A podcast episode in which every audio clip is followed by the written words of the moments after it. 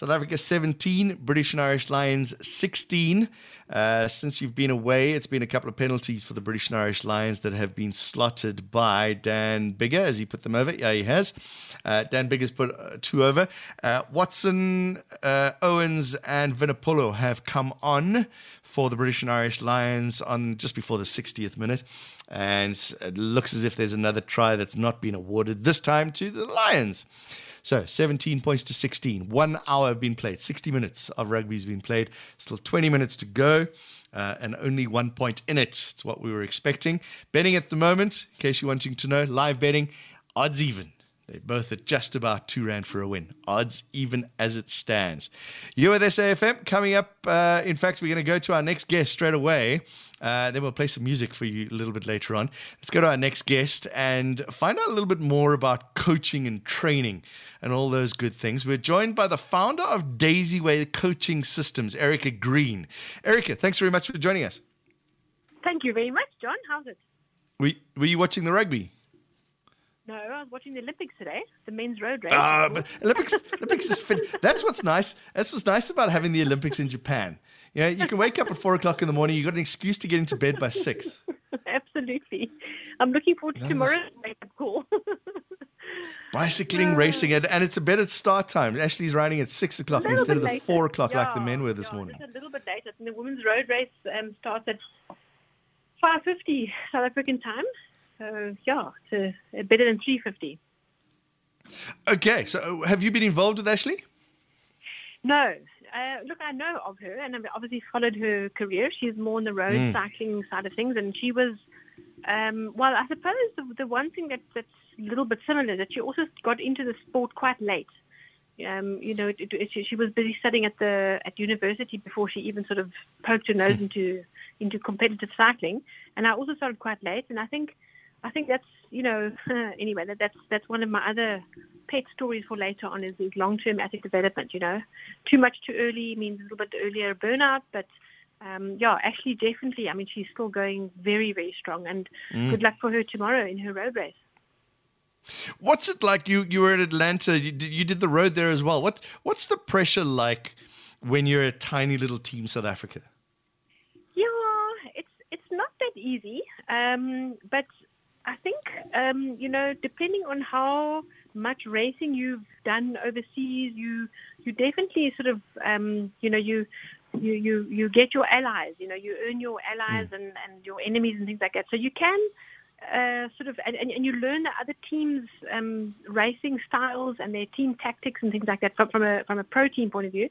And then when it comes to country point of view, from from an Olympic point of view, put, put it that way, you know, it's it's the dynamics do change. Um, uh, uh, they do change. I'm not going to say a little or a lot because we'll leave that up to our imagination.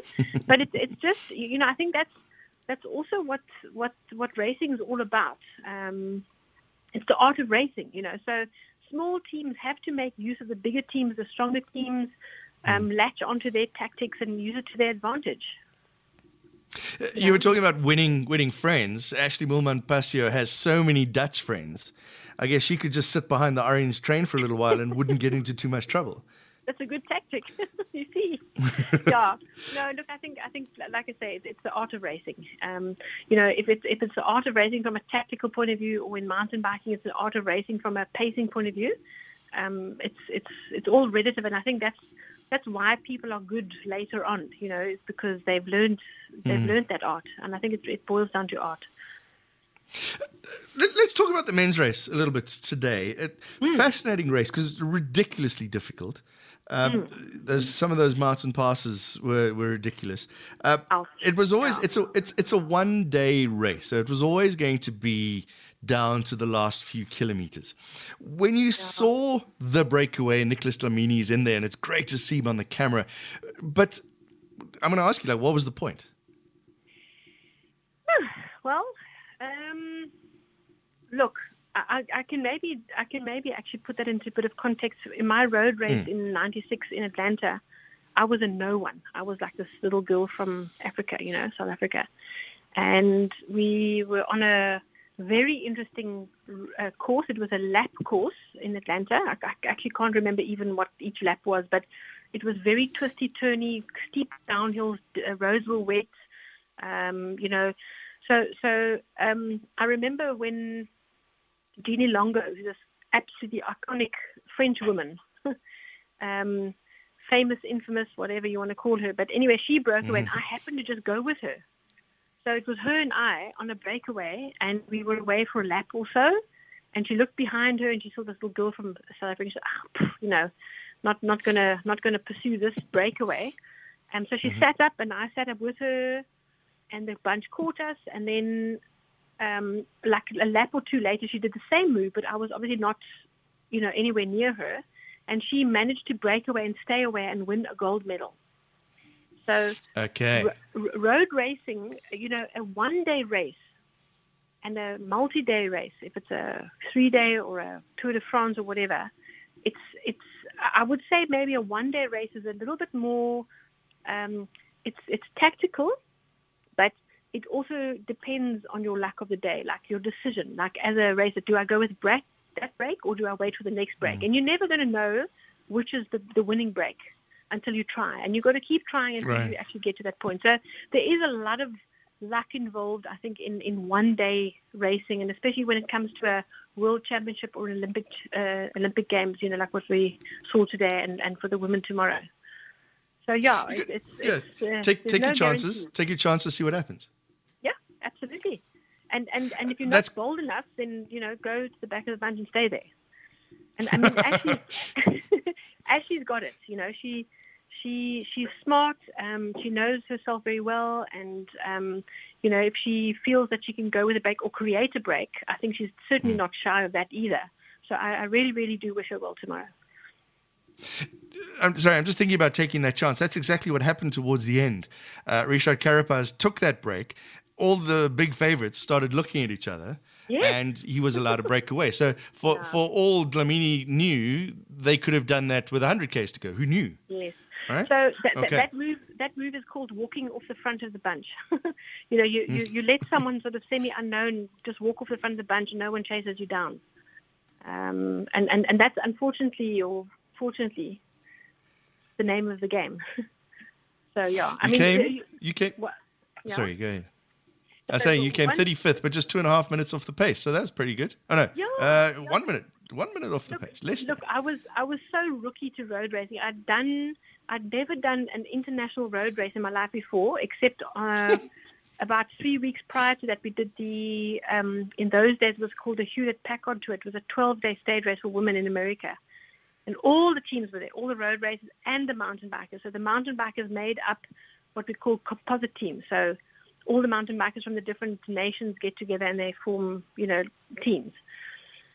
Um, so yeah, look, if you had to ask me, the Atlanta Olympics was definitely my favorite race because it was like like what you don't know doesn't matter. And analysis paralysis hadn't quite hit me yet. Um, so it, it really it was fantastic. You know, I was racing, I was enjoying it, and it was oh man, it was like mm. really, really, really. Uh, um, so yeah, the, the Atlanta Olympics was my first one-day international road race ever. Sure. Sorry. Uh, talk to me about mountain biking and how different is, or is it different mountain biking compared oh. to obviously the bicycles thing, but when it comes to teams, uh, when you're competing in a mountain bike race? Um, yes, it's a, it's very much um, it's a one man show mountain biking. It's a very much an individual effort. Um, so your your you know like a sprinter, a road sprinter might not necessarily make the best mountain biker. And I mean, I might eat my words one day because, you know, it's it's a uh, in, in my day of racing, it was like a two-hour race. Now it's become like an hour, just over an hour race. So, sure. um, but but the the the the the, phys- the, the physicality or the, the, the, the characteristics and the demands of a mountain biker versus a road racer is it is different. Um, you know, I mean, even on road, you can get a one-day specialist and a multi-day specialist. So mm. it's, mm. but yeah, I think I think that that boils down to body type, uh, mind type, and then obviously, um, you, you, know, someone who's more more you know better at a, at, a, at longer, uh, more endurance type events as opposed to a, um, a, a one day short hard sprint. Bearing in mind, you know, when, when we talk about mountain biking and, and the format that it is in now, which we'll see um, on Monday and Tuesday in the, in the men and the women's races is it's it's a it's a one one to one and a half hour maximum output and your technical. Sure. You know, so it's it's become extremely specialized. And I must say, I've been chatting to some of the riders and also some of the teams that we know. Um, that course in Japan is, is not not for sissies from a skills point of view. My Erica, don't go away. My guest is Erica Green, Olympian, uh, a multi SA national cross country champion. She's been involved in just about everything in cycling. Uh, also founder of Daisyway Coaching Systems. We're going to find out about that as well. So we'll talk about cycling and mountain biking in a moment. You are listening to John Gericka on SAFM.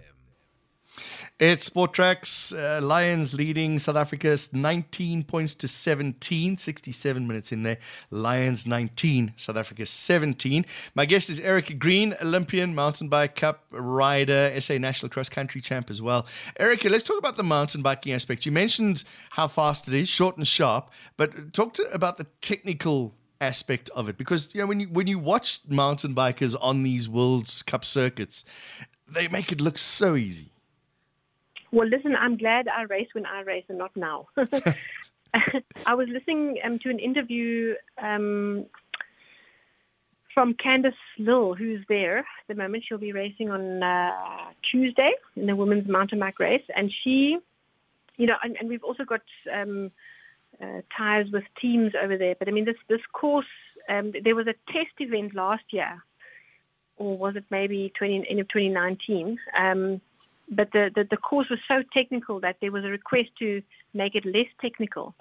Um, and I actually spoke to um, to Bart Brentjens, who was the the very first gold medalist in the 1996 Atlanta Olympics. Um, and yeah, they, they they basically have kept the, the, the route the same, but the course builder of the Tokyo mountain bike um, course is actually a South African Nick Floros, um, and his instructions were to make the rocks look bigger for the TV.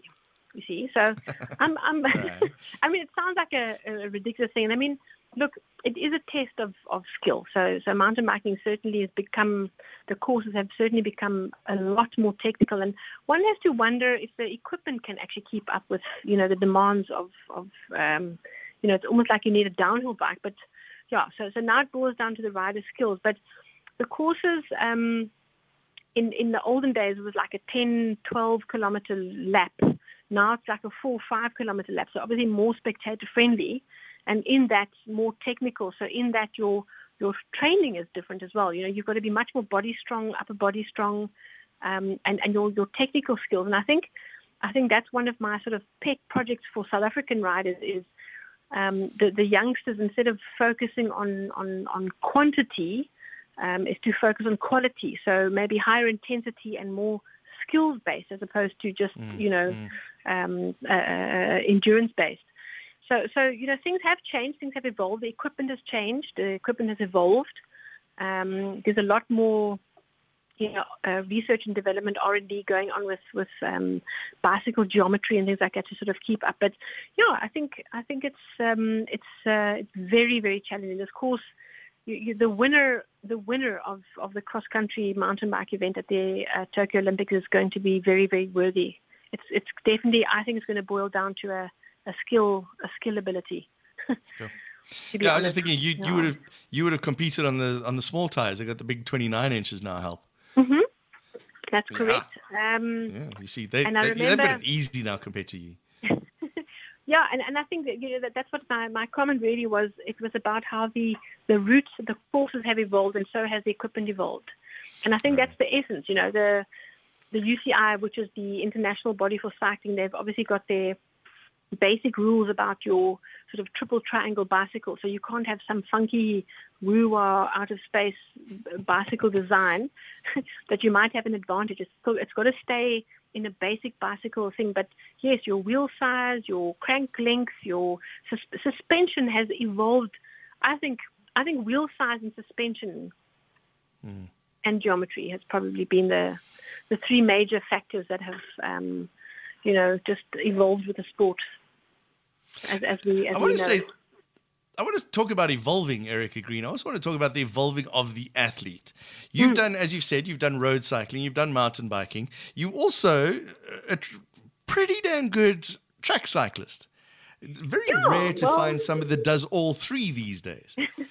yeah, I think I think that's it's um, you're right. I mean, there's not there's not many athletes that have been exposed to all three at a at a level, you know.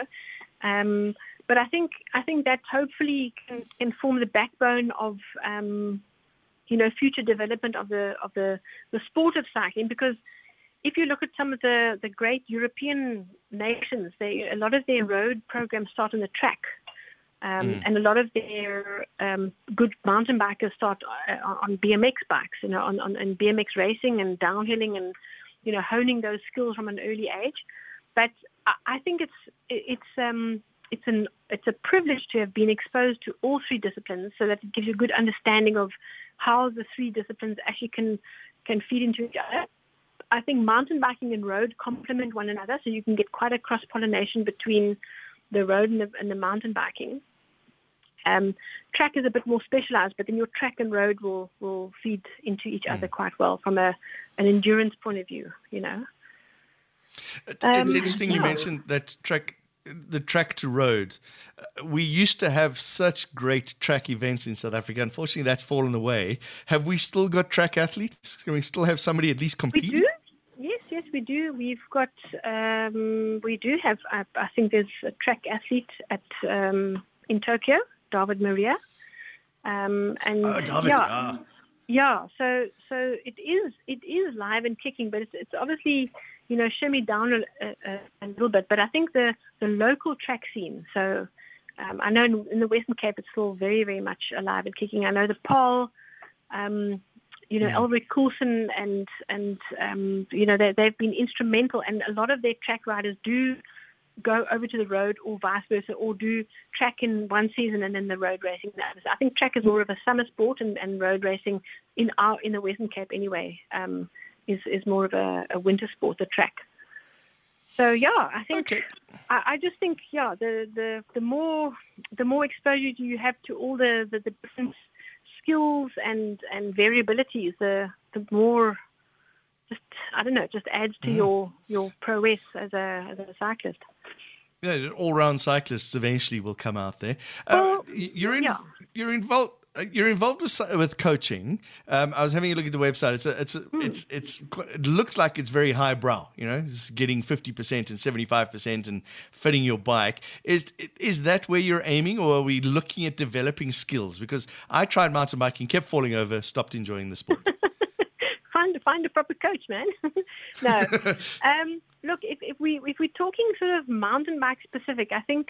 Um, I, I, could be corrected, and forgive me if I'm wrong in the statement, but I think mountain biking has probably grown the most, you know, over the yes. last couple of years from a from a, a, recreational and a family involvement, and you know, a, a sort of accessibility. There's you know bike parks all over the place.